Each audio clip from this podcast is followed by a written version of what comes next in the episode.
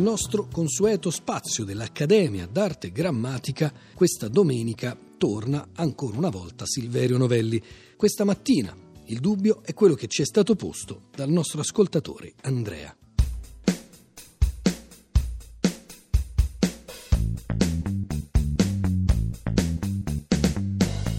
Andrea ci chiede qualche cosa, un giudizio più che altro, penso, sull'espressione sciabolata artica che lui ha sentito. Dice: È in arrivo una sciabolata artica che investirà tutta la penisola. Quale riflessione possiamo fare su questa uscita così piuttosto sensazionalistica? Possiamo ripensare a quanto diceva Don Lorenzo Milani anni e anni fa, quando affermava che la scrittura è un'arte seria fatta di una tecnica piccina e allora, caro Andrea, quando la spettacolarizzazione dell'informazione, oggi a tanti anni di distanza da quanto diceva Don Milani, ha portato tutti i mass media, carta stampata, media nuovi, ad adottare uno stile mm, brillante per stuzzicare, per colpire, per emozionare, per avvincere il lettore e lo spettatore naturalmente, ecco si può dire che la tecnica piccina genera bolle di sapone saranno belle, a mio avviso, soltanto perché durano poco. Ci si può augurare che durino poco, in realtà il rischio è che traslati, iperboli, metafore, una volta che mh, siano stati lanciati in prima linea come truppe d'assalto, vengano reclutati in pianta stabile nell'esercito che è di stanza nelle terre dell'informazione di ogni giorno.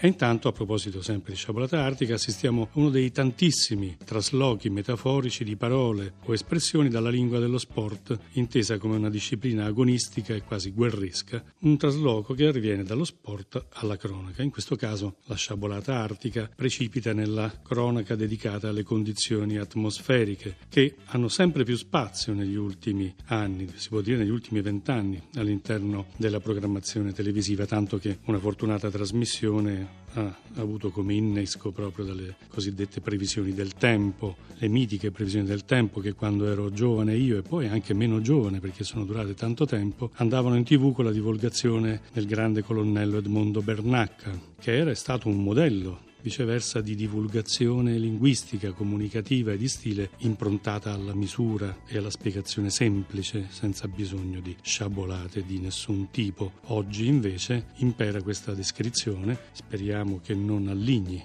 anche nelle previsioni del tempo e che questa sciabolata rimanga soltanto una luminosa meteora di passaggio. E così anch'io ho fatto sfoggio di un eccesso di metafore.